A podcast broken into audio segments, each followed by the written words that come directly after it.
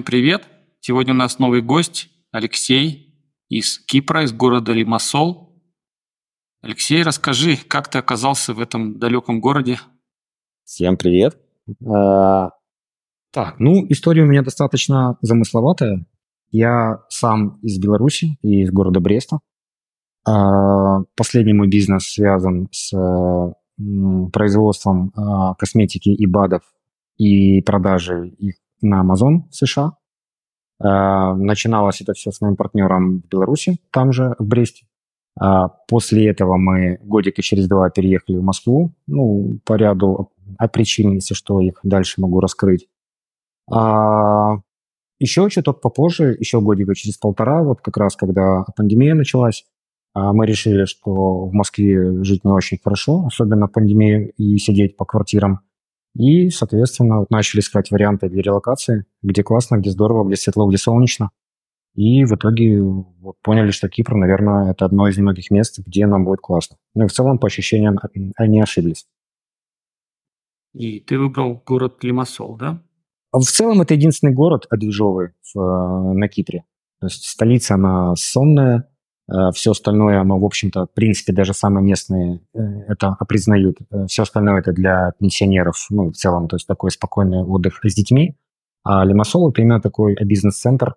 Опять же, там очень много русских, там считается, что минимум 10%, по ощущениям, намного больше. А от населения этого города это русские. То есть в целом там проблем с, с русским языком, ну, с английским, вернее, там нет, потому что там можно на русском все решить.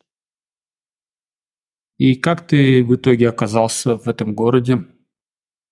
То есть ты что, просто купил билет, прилетел? Нет, мы у нас путь был достаточно непростой, то есть мы изучали весь мир, э, много консультировались э, с людьми, э, которые помогают с релокацией компании, которые знают налоговое законодательство многих стран. То есть подошли так достаточно академично к вопросу. Но в итоге наш круг сузился до единственного варианта После этого, опять же, с помощью юриста, а, международника, мы подготовили документы, создали компанию, мы получили все разрешения и после этого сразу же переехали. Э, все заняло, наверное, порядка месяцев пяти, наверное. И давай, и давай еще раз уточним. Ты переехал вместе с компанией, прям юрлицо там открывал, да? Да, мы, у нас офис в Москве э, был э, После этого мы решили открыть еще один офис на Кипре. Ну, туда перевезли э, 9 человек, по-моему, суммарно. То есть э, самые топы, с которыми вот принимаются все, все судьбоносные решения по компании. То есть мы вот именно их перевезли семьями. Ну и сами семьями приехали. Боже, это так, наверное, хлопотно, да? Ну, э, если говорить про финансы, то да, это, конечно, существенно дороже. То есть у нас было несколько вот людей, которые сами по себе, не семейные еще, а, ну, раза в три дешевле, конечно, четыре их переезд был, чем, чем всех остальных. А если про именно суету организационную, ну, есть юрист, а, а главное, чтобы были деньги, все вопросы решаются достаточно несложно, тем более, что мы не первые, дорожка уже протоптана была. Поэтому, да, да, бумажек куча, но в целом ничего сложного. Это в итоге какой год получился? То есть... Это был э, конец 20-го, получается. Да, вроде так. А, то есть где-то в, октябре, уже... в октябре где-то получается, в конце октября 2020 года. Да, тогда уже, помнится, все расслабились немного, да, этот э, вирус уже перестали его там бояться. Да, но мы именно начали сутиться, когда он был в разгаре, то есть вот реально надоело дома сидеть, скучно, грустно. Э, и а когда он прошел, мы, тем не менее, ну, решили, что нам там лучше, тем более было понимание, что ничего не закончилось, а только передышка. Поэтому мы решили, что лучше дальше будем жить уже в стране, где попроще будет э, проходить через все это. И в итоге ты вот сравнивал много, множество стран, и почему именно Кипр? А. Чем он тебя так привлек? Ну смотри, то есть у нас было э, много параметров важных для нас. То есть это и вот легкость переезда, то что некоторые страны, э, ну, входной билет, скажем так, очень дорогой получается э, для того, чтобы иметь основания для нахождения там долго. Э, это и налоги, это и менталитет подходящий населения, чтобы вопросов сильно не было, это и климат, это и в целом удаленность э, в плане часового пояса от основного офиса в Москве, чтобы ну, работа слишком не поломалась, если будем на других концах земного шара. Ну, вот легкость переезда э, в плане расстояния. Э, ну и ряд еще более мелких э, нюансов. Ну, в целом было еще желательно, вот у нас важный был момент, чтобы там все говорили по-английски, то есть там ни испанский, ни французский, ни прочее, потому что у нас вот компания заточена на США, и все знают именно английский, поэтому это тоже было важно. И вот исходя из всех этих параметров, э, ну, если честно, других вариантов, наверное-то и нет. Да, так все сложилось все сложилось в одну эту страну. Это, да, получилось идеально, если честно. Ну, на мой взгляд, ну, я очень рад, и если бы сейчас мне нужно принимать похожее решение, я бы не сомневался. Ясная ситуация. Так, хорошо. Получается, что ты уехал от эпидемии, да, от пандемии, а, от вот этих запретов, а на Кипре что ты увидел? Там посвободнее, там нет, не было каких-то э, серьезных мер, да, изолирующих. Ну, у нас, наверное, не совсем будет правильно э, так сказать, что я уехал только вот пандемии. Наверное, у нас сложилось очень много факторов, э, именно вот нужное время в нужном месте. То есть это, да, и пандемия, это и то, что мы ну, выросли, то есть в целом мы понимали, что в Москве это уже не самое подходящее место, просто потому что а, ну, как я говорю, мы были заточены на Америку, и, соответственно, мы хотели получать какой-то более западный, жить в более западном менталитете, чтобы вот лучше чувствовать ситуацию. А, вот. И, опять же, в плане налогов и оптимизации самой работы мы понимали, что Москва не самое лучшее место. А, вот, то есть вот это были причины основные. А, что мы получили на Кипре? А, Коронавирусные ограничения там тоже были, но они намного проще. То есть если в Москве там прямо нельзя было выйти из дома, насколько я помню, там все по этим вот по смс-очкам, ну, в смысле по, по разрешениям, по штрих-кодам, на Кипре все существенно проще. То есть там, да, тоже была похожая система, но ее просто никто не контролировал. Вот, то есть там даже было вплоть до того, что, ну, я просто не... Наша компания так получилось, что все люди, которые подобрались, они не сильно параноили по, по этой болезни, и у нас даже были, ну, был такой период, когда э, сотрудникам запретили выходить э, на работу, все должны были сидеть по домам. Ну, мы спокойно ездили на работу, там работали, и, в принципе, ни у кого вообще проблем никаких не было. Ну, совершенно. То есть собирались э, в офисе и трудились. Э, поэтому вот эти вот коронавирусные ограничения, я скажу, что мы там чувствовали, ну, вообще на минималках. То есть, да, мы знали, что они есть, э, ну, ну и все на это. Да, понимаю. Понятно. Ну а вообще сама страна, она как э, это э, принадлежит Греции, правильно я понимаю? Ну как принадлежит? Ну это э, Греция их старший брат, скажем так. То есть э, сама она суверенная, в целом у нас была под Великобританией долгое время. Там, ну, только лет 70 назад, э, как вышла из-под их э, э, управления непосредственно. Ну и сейчас там много еще баз э, британских. Вот но, тем не менее, то есть они самостоятельны, но у них очень много флагов. Э, а висит, то есть целом они, ну, реально с ними, вот это их самый близкий а партнер, ну, а, а как старший брат, да, вот еще раз повторюсь. И вот эти жители, они что, они считают себя греками, да, они говорят по-гречески? Нет, они киприоты. Ну, это вот как, не знаю, может, вот как Беларусь и Россия, к примеру, вот сравнить. То есть они вот, как, вроде как по отдельности, но тем не менее они вот все время заглядывают э, в рот э, старшему. И, да, и слушают его. Да. Связи, да? У них два языка основных, то есть это а греческий и английский. Ну, по-английски говорит, в принципе, ну, наверное, процентов 90 населения.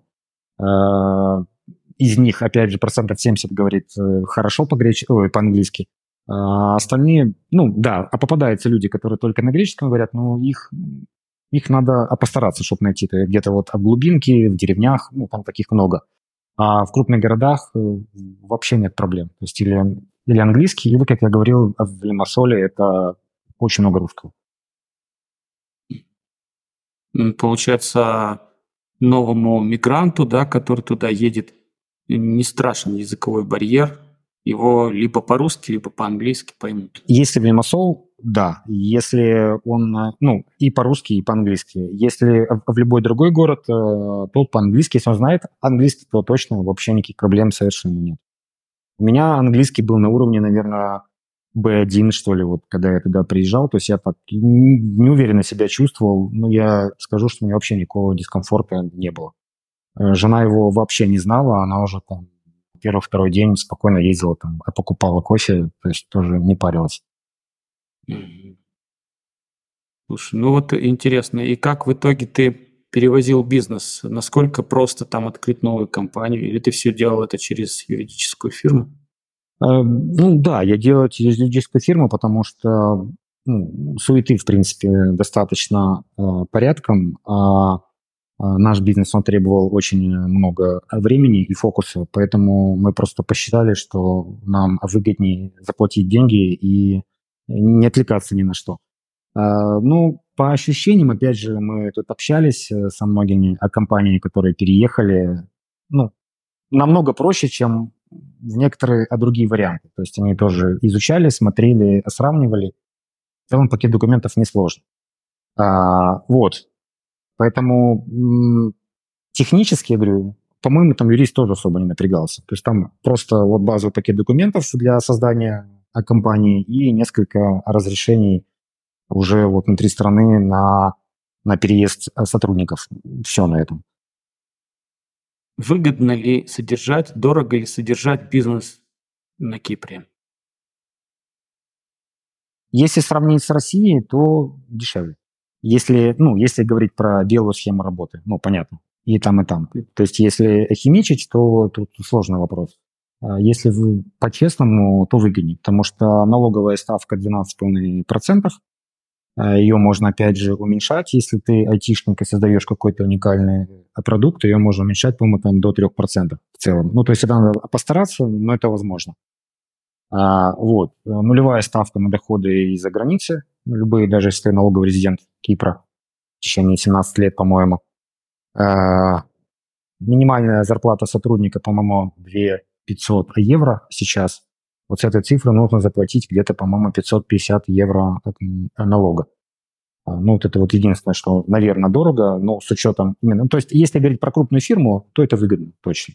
Если про что-то разовое, ну, тогда, возможно, там пути оптимизации, то есть не брать штат, то есть там тоже есть всякие формы взаимодействия, помимо вот основной, по найму. Поэтому, ну, можно это решить.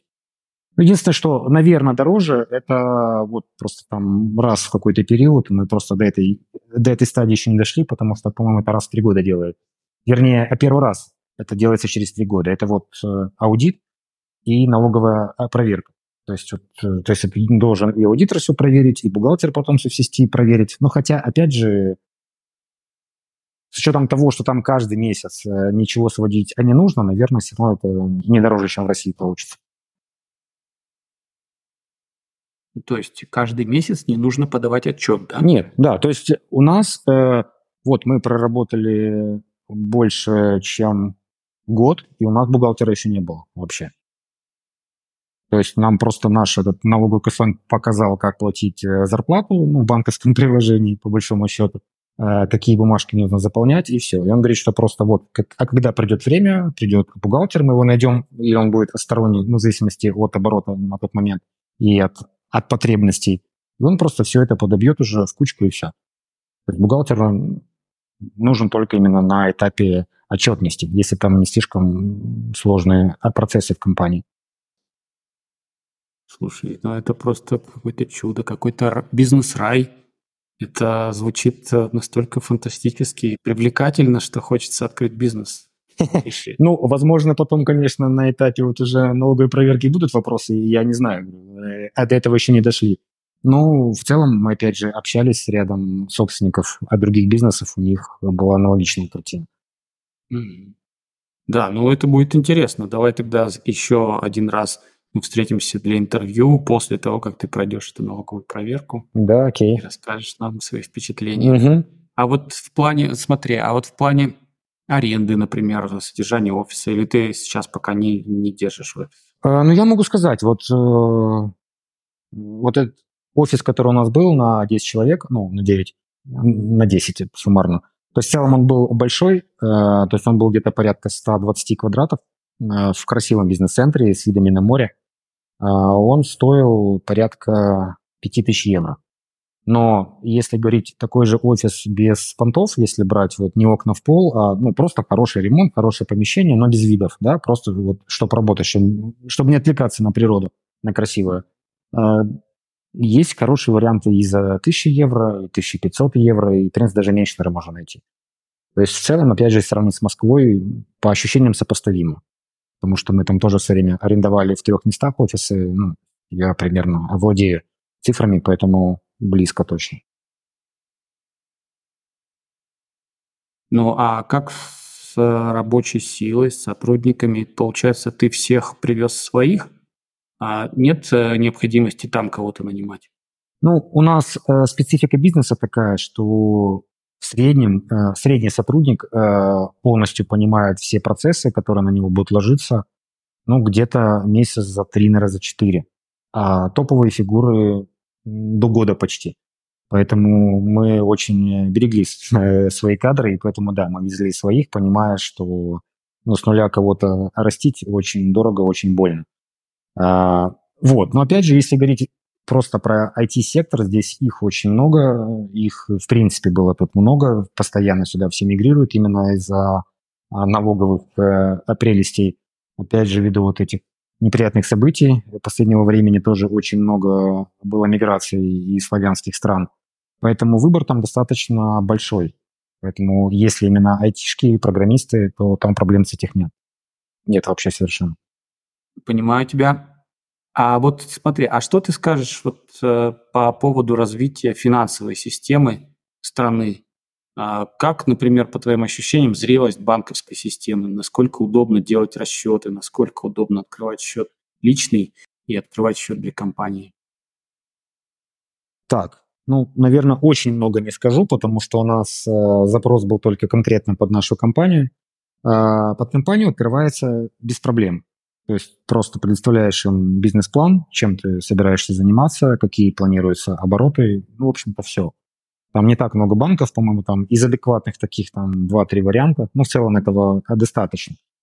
Если говорить про физлиц, то здесь существенно сложнее. То есть если вот приехать как турист и захотеть э, открыть расчетный счет, это, ну, во всяком случае, до последнего времени, может, вот прям буквально сейчас что поменялось, но раньше это было практически невозможно, только через знакомство.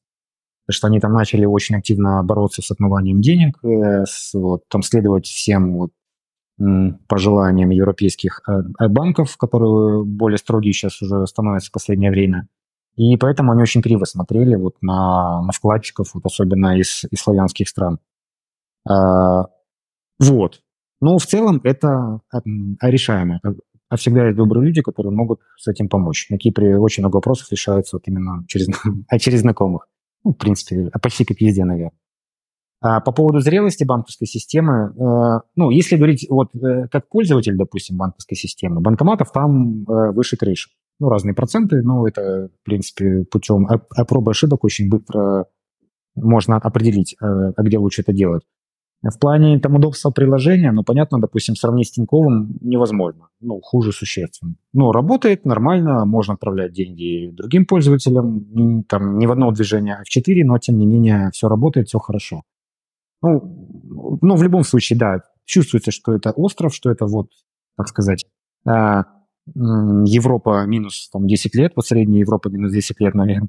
Потому что порой, допустим, по праздникам нельзя сделать какой-то перевод э, вот от, от физлица к физлицу или там снять, снять деньги, допустим, как-то. То есть, ну, есть там свои нюансы, а, а свой колорит, скажем так, местный.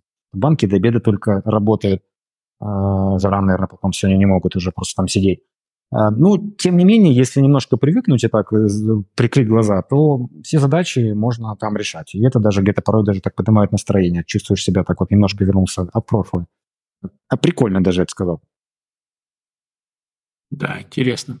Слушай, а вот э, смотри, вот нашим всем слушателям, да, всем нашим коллегам и собратьям, э, таким цифровым путешественником, цифровым бродягом. Ага. Всем интересно пример сбережения, как э, с этим вопросом. Как э, хранить деньги в банке? Чувствуешь ли ты надежным этот банк? Не, не получится ли завтра, что сменится власть и все сбережения пропадут? Ну, вот такие вот вопросы. То есть можно ли считать этот островок а, каким-то островком стабильности, где ты положил свой счет и копишь его там и спокоен за него?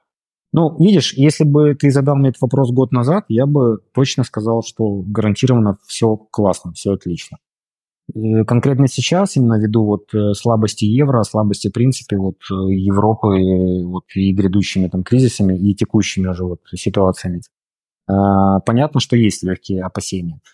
Ну, опять же, у них э, ввиду вот последних регуляций, ну, хотя я понимаю, это по всей Европе то же самое происходит, порой нужно доказать, зачем тебе, допустим, нужно снять деньги. То есть, к примеру, у тебя лежит там на счете там 10 тысяч евро, и ты говоришь, я хочу, чтобы они, мне быть спокойнее, если будут лежать под подушкой. А они говорят, а нет, это недостаточно оснований, чтобы их снять. Ну, в целом, я понимаю, что есть, в Европе это бывает. Это в Европе, ну, не только здесь, на Кипре.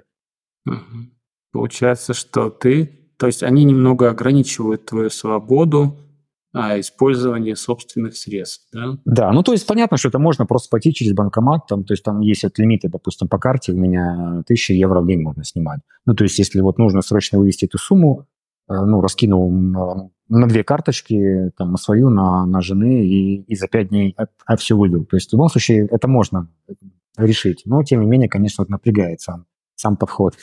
Деньги вроде мои, а я должен что-то еще доказывать.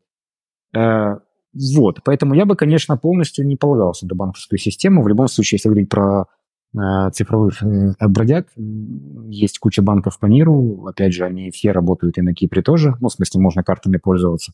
Поэтому я бы э, диверсифицировал на всякий случай. Но в целом пока нет, нет предпосылок для того, чтобы прям, прям париться. Но такого тоже нет. То есть пока все хорошо.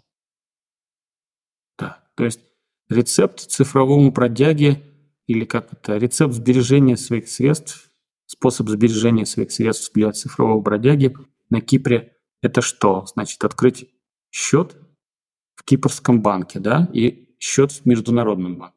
Да, в любом другом еще банке. Я бы так делал. Ну, то есть... То есть разделить? Да. Тот же, ну, тот же револют, допустим, к примеру. Тоже нормальный вариант. Можно там что-то хранить. Вполне себе стабильная система. Так, ну, кажется, с этим довольно-таки ситуация спокойная, да, в плане финансов. Да, да. А ты приехал с женой, с детьми, да? Да, жена и ребенок. Пять лет было на момент приезда ребенку. И насколько просто устроить детей на Кипре? Там что, есть детский сад или школа? Как это делается? Сейчас вот конкретно вот этот год, это очень сложно. То есть на момент, когда я приехал, я на всякий случай просто, пока еще даже не приехал, я просто не знал, э, ну, где ребенку больше понравится. Я ребенок просто, э, ну, не то что капризный, но мне хотелось бы просто, мне хотелось ему дать самое лучшее, и не хотелось ему навязывать именно какой-то определенный садик, но вдруг ему там не понравится. Поэтому я, у меня была возможность тогда вот бронировать э, места в трех садиках, Потом, когда мы приехали, просто мы покатались, и ребенок сказал, вот хочу здесь. Ну и все, мы туда и пошли. Но, насколько я знаю сейчас ситуацию, вот именно вот из-за последних событий, э, там вейт-листы сейчас на, на год вперед, а то и больше. Э, в принципе, это везде. Э, поэтому, опять же, насколько я знаю, сейчас активно все самые крупные школы и садики, там те, которые могут себе это позволить и имеют э, территорию для этого, они активно расширяются, то есть до, достраивают корпуса с тем, чтобы ну, вместить э, всех желающих.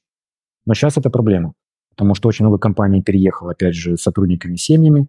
То есть это вот, э, насколько я знаю статистику, там больше, чем, ну, порядка 15 тысяч человек, а точно приехало вот за какой-то вот период небольшой с начала вот этих э, военных действий, которые э, с февраля начались.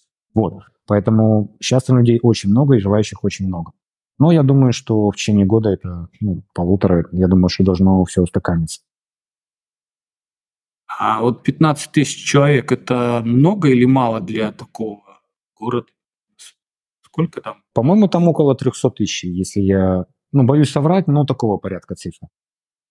Поэтому это ну, ощутимо, потому что до этого было все сбалансировано, то есть там не было пустующих сильно школ, садиков или переполненных, а вот с учетом этого количества, понимая, что там каждый третий точно приехал с семьей, э, ну, это много. Получается, что это 5%, если я правильно посчитал, да? Ну, похоже на то, да. Угу. Да, прилично. А в целом по Кипру есть цифры, сколько людей приехало? Боюсь соврать, не буду говорить. Ну, ну, там и так, там и до этого было много россиян, судя по тому, что все уже там по-русски умеют. Да, там людей очень много, и, насколько я знаю, там сейчас туда идет э, достаточно нормальная вот миграция из Китая, с того же, и с Эмиратов, то есть очень активно они покупают э, mm-hmm. недвижимость, а, поэтому, да, людей сейчас очень много. Ну, в любом случае, пока не скажу, что сильно чувствуется, только вот в формате там пробок, там, возможно, по утрам. Но, тем не менее, статистика говорит, что, что людей стало существенно больше.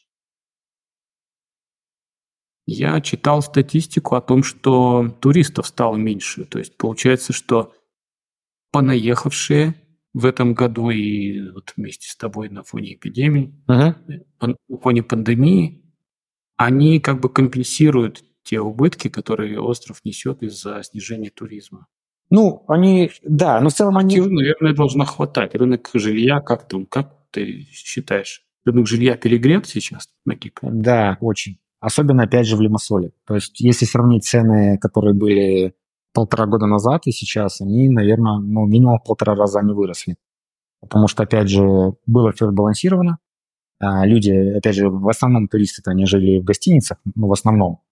А сейчас люди, которые приезжают, ну, они хотят жить в своем жилье. Ну, а в арендованном, но в студии, в апартаментах, в квартире. И вот такого рода жилья его, соответственно, не хватает очень, очень жестко.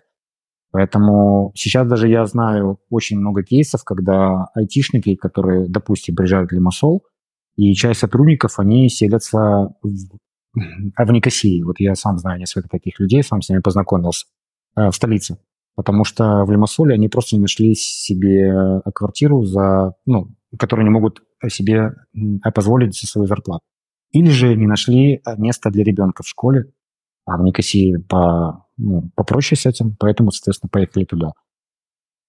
То есть эти люди стремятся все равно переехать в Лимассол, да? Когда они найдут квартиру, они будут стремиться переехать. Ну да, потому что в любом случае понятно, что это ну, в рамках каких-то городов это не страшное расстояние, но тем не менее это где-то 45-50 минут.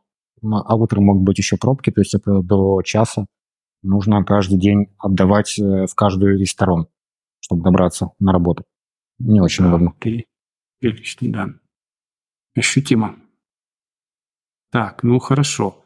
Ну и, конечно, самый главный вопрос, который интересует всех цифровых бродяг, всех наших мигрантов, всех наших друзей, а, это еда.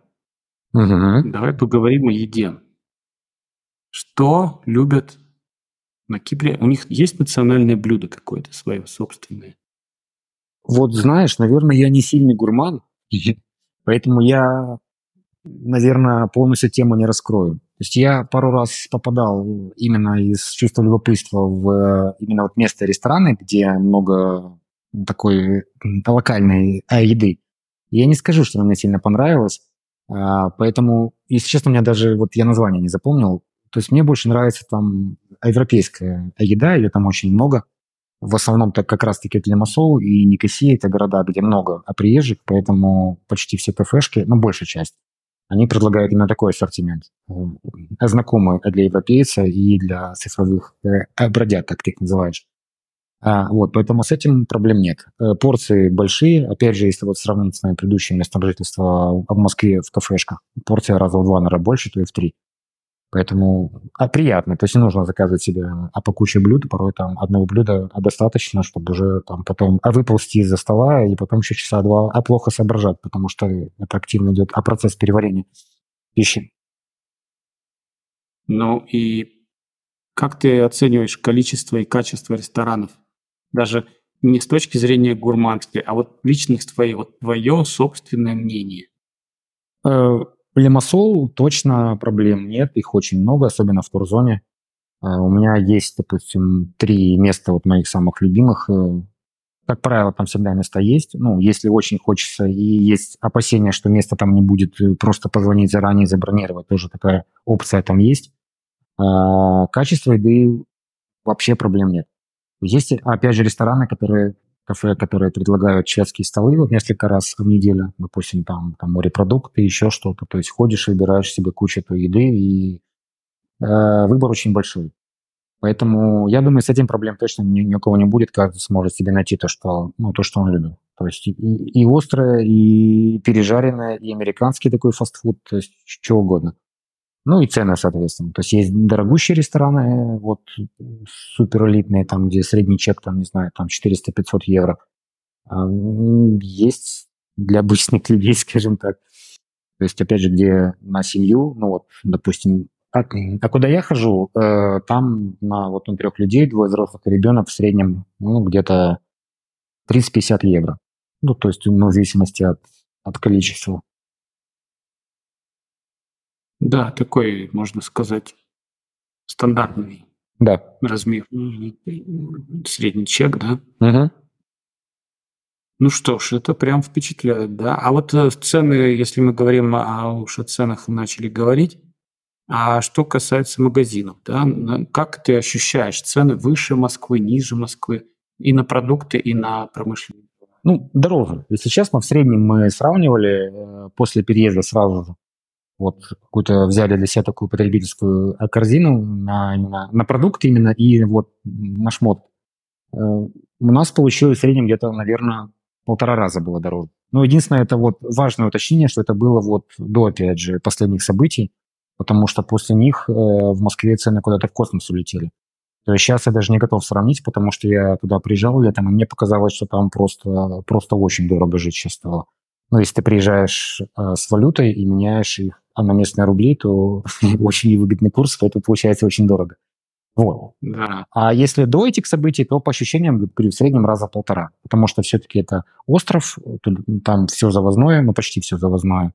А это, соответственно, накладывает свой отпечаток.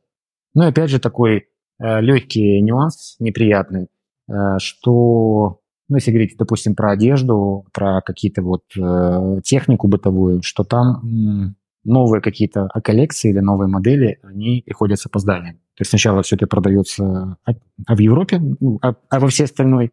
А на Кипре такое ощущение, что какие-то стоки просто там свозятся, вот то, что там не продалось. То есть, ну, приходит все с опозданием. Да. Ну, в конце года, когда распродажи да. появляются, ну, все везет. Ну, опять же, не проблема, потому что, ну, во-первых, можно заказать с того же с Амазона, там, с немецкого или с британского, там все приходит, э, а приходит через, а через 2-3 дня. Ну, 4 иногда. Вот. Ну, а стоимость доставки такая не грабительская, да, Amazon? Ну, еще доставляет? Ну, я много чего не заказывал. Последний раз я заказывал каких-то там, по-моему, 4 книги какие-то, если покупал, таких толстых, здоровых. Ну, доставка DHL, даже вот я максимально срочно выбирал, она, по-моему, 12 евро стала, что-то такое. Ну, то есть в целом я бы сказал, что нормально. Ну и опять же, многие организуют себе шоп-туры в Европу, потому что часто, часто попадаются дешевые билеты. То есть вот у меня знакомые, допустим, там, э, с периодичностью раз там, в 2-3 месяца катаются а в Италии на закупки. Они говорят, что мы покупаем билеты по 30-50 евро на человека. Ну, что в целом очень, очень приятно. Да, впечатляюще. Слушай, ну мне внезапно так захотелось на Кипр просто. Очень, очень захотелось. Ты так рассказываешь просто а, очень вкусно об этом городе, об этом острове. А, кстати, а как э, город? Вот что ты можешь сказать? Это современный какой-то город или это исторический, с развалинами, с замками? Ой, непростой вопрос. Но попробуй. Допустим, если говорить про Лимассол, э, лет 20 назад, я там был первый раз, 25 даже лет назад, это был, по сути, вот такой старый город, по большому счету. Ну, то есть такие одна-двухэтажные здания, трех-четырех, ладно, там порой попадаются. И, ну и все. То есть, по сути, вот как, ну, как Советский Союз, только более колоритно. Но вот после этого там активно начали застраивать турзону, а, все побережье, и там сейчас уже порядком э, высоток, ну, красивых, классных, современных. и с классным ремонтом. А, поэтому сейчас он выглядит очень, особенно вечером, ну, очень красиво, очень современно. Но я бы сказал, что у меня ощущение, что я в деревне вообще нет. Но это если говорить про Лимассол. Все остальные города, наверное, с большего, все-таки там будет ощущение, что ты где-то вот э, на окраине мира, не в центре, не в цивилизации. Потому что там меньше этого. Такое ощущение, что местные ну, не очень любят все это современное. Но я не знаю почему. А, и поэтому там, если хочется на какого-то вот такого умиротворения и, единения с природой, то вот особенно пафос, там все очень тихо, спокойно, и вот нет ощущения, что ты э, в мегаполисе где-то живешь. А Лимассол, вот там самый драйв. Интересно. И что вот насчет драйва, что там, культура, приезжают какие-то артисты, шоу, ну, кстати, иногда приезжает. Я не скажу, что много, но вот так, из последнего, что было, по-моему, в начале июля, приезжали Scorpions, к примеру. Очень приятно был удивлен даже. Э, да, такими важными лицами. Э, не часто приезжают, но опять же есть, допустим, русский театр. То есть там э, приезжают вот, русские трупы, выступают периодически, поэтому такая отдушина, ну, не очень часто, опять же, но там и местные, как русские, организуют что-то. То есть там всегда можно ну, сходить и отдохнуть, а, а получить эстетическое удовольствие. Ну, в целом, конечно, этого не хватает. То есть вот Кипр, он все равно чувствуется, что это вот как, э, как большая деревня, поэтому люди часто вот катаются куда-нибудь, вот где больше всего этого. Э, в Афины в те же, куда лететь там два часа, всего там два с половиной, или в Италию, или еще, ну, кто куда хочет, потому что, ну, самолетов очень много пока что, во всяком случае, во все большие европейские центры. А так отдых на море, отдых по горам, ну, а квадроциклы, ну, все, что стабильно, весь такой набор от туриста, все здесь есть. А, гидроскутеры, ну, и прочее. На горы что там? Высокие горы? А, самая высокая точка, гора, гора Олимпус, по-моему, называется, по-моему, на 1600 с чем-то метров.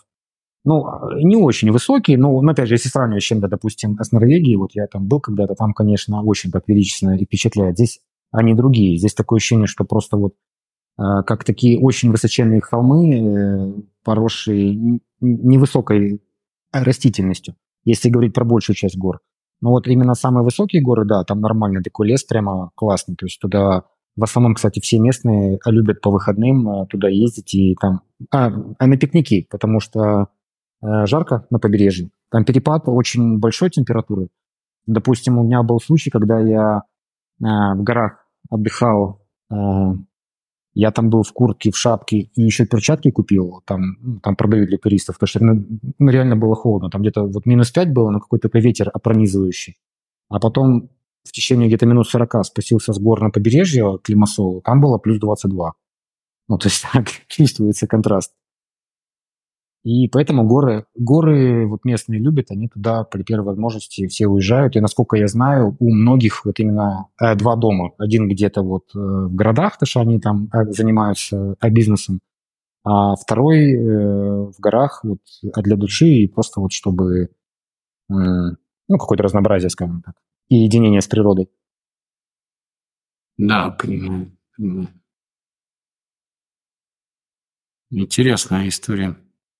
Особенно про два дома. Ну, я, кстати, здесь вот я так еще не раскусил вот эту саму систему здесь, потому что для меня, допустим, непонятно. Э, средняя зарплата по Кипру, средняя, ну, где-то, опять же, около вот двух-трех тысяч евро. Двух, я даже сказал, наверное. Ну, если говорить про среднюю. Да, есть очень высокие, но средняя такая. А, но при этом у очень многих людей дорогущие дома. То есть я просто вот те дома, что я арендую, э, или я ездил просто смотреть, ну, я общался с хозяевами, ну, с виду вообще, и просто вот простые люди катаются на простых э, машинах, но при этом имеют очень классные дома. То есть то ли там ипотека очень дешевая, ну, я просто до этого еще не дошел, не изучал, то ли какие-то там госпрограммы по помощи своим же, я не знаю за счет чего, но тем не менее вот люди могут себе позволить.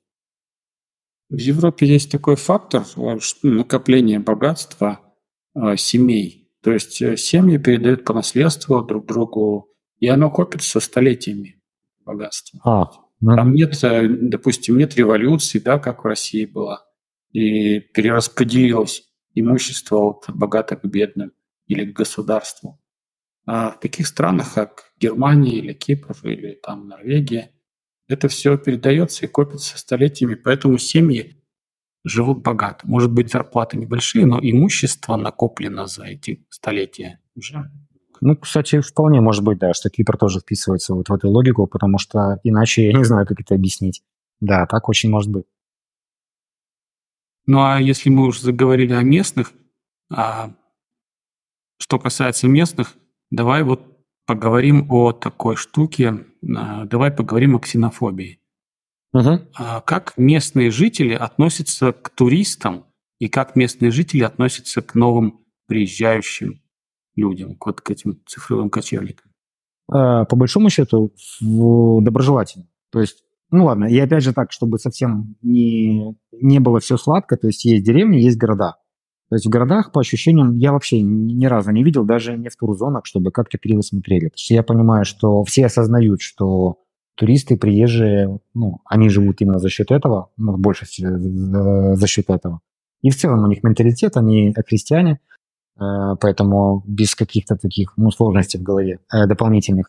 Поэтому вопросов вообще никаких нет. В деревнях просто, возможно, из-за того, что... Ну, деревня – это такое слово, просто чтобы было понятно, там классные там молитвенные домики, поэтому это, ну, там не совсем деревня.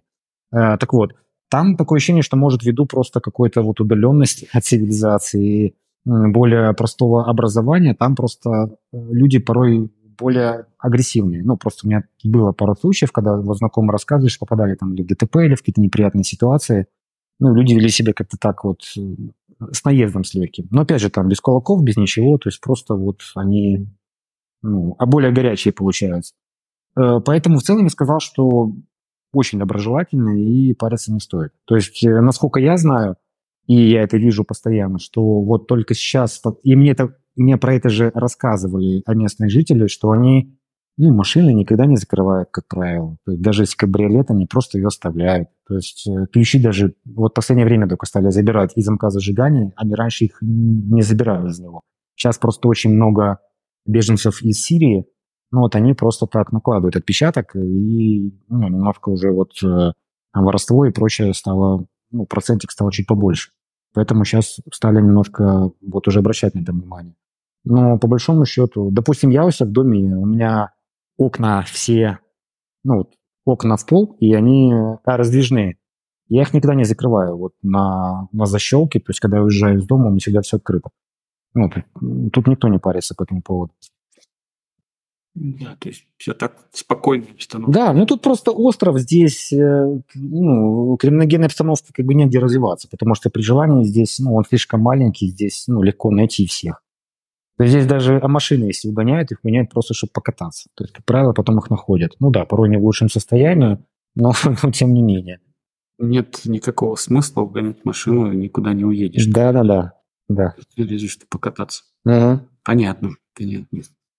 Ну смотри, давай поговорим, давай дадим оценку. Вот как ты считаешь, в целом страна по пятибальной шкале для кочевника, для современного кочевника? Так, а уточни его запрос, что он, что он тут ищет? Я тогда вот мне более правильно смотреть. Он ищет спокойствия, стабильности, финансовой стабильности, надежных банков, хороший Wi-Fi – и возможность работать, низкие налоги. То есть то, что человек ищет, то, что он оценивает, когда он приезжает поработать, и он думает, что он приехал не на всю жизнь, он приехал, может быть, на 5-10 на лет.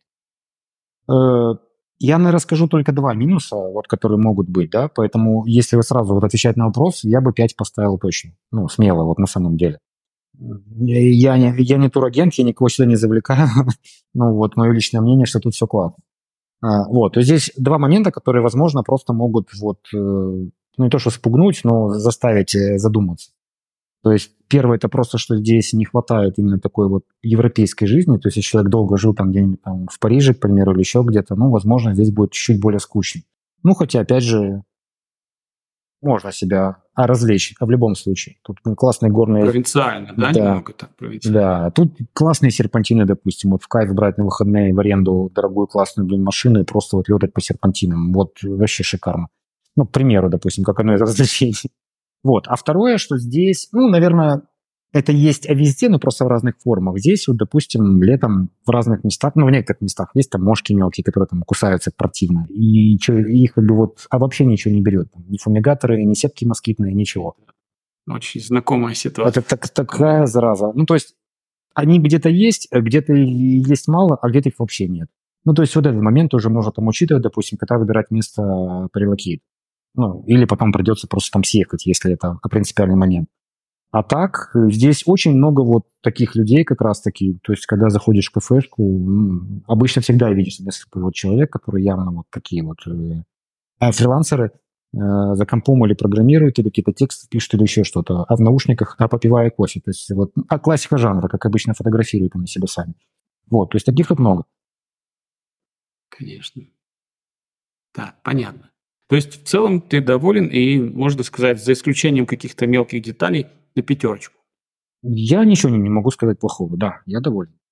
Ну, единственное, что говорит, что, опять же, ладно, третий момент, что тут чуть-чуть дороже в среднем, чем э, каких-то других, возможно, там местах. Но если не сравнивать там с Сингапуром там, или еще чем-нибудь, э, да, ну, что дороже из-за того, что лост.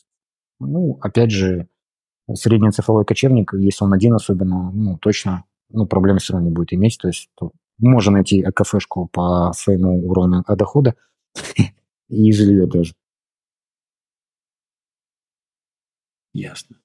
И что бы ты порекомендовал человеку, который хочет приехать на Кипр? Каков его план действий, как, какой был лайфхак ты ему порекомендовал? Э, чтобы просто по-простому сюда переехать? Да, приехать пожить. Вот цифровой кочевник, а, айтишник, типичный айтишник Дима. Он берет свой MacBook, берет свои наушники и рюкзачок, ну, во-первых, и... да, я бы Диме посоветовал Летел. тогда Шенген, ну, соответственно, чтобы был Шенген, по нему въехать, э, просто въехать и пожить здесь, посмотреть. Э, то есть, по-моему, по Шенгену здесь до, до трех месяцев можно находиться. Э, приехать летом, допустим, посмотреть, когда жарко, приехать зимой, когда, вот, на мой взгляд, идеальная зима, тут вообще тут плюс 15, плюс 15, плюс 18 градусов, э, шикарная погода. Э, вот. А, а если уже нравится, то или самому, то есть, опять же, в интернете очень много форумов, где люди подсказывают, как они проходили этот этап. То есть тут есть такое понятие, допустим, как, как визитерская виза. То есть ты просто как турист, который где-то зарабатывает за границей, ну, получаешь статус, ну, который позволяет тебе здесь находиться целый год. Потом просто продлевать эту визу.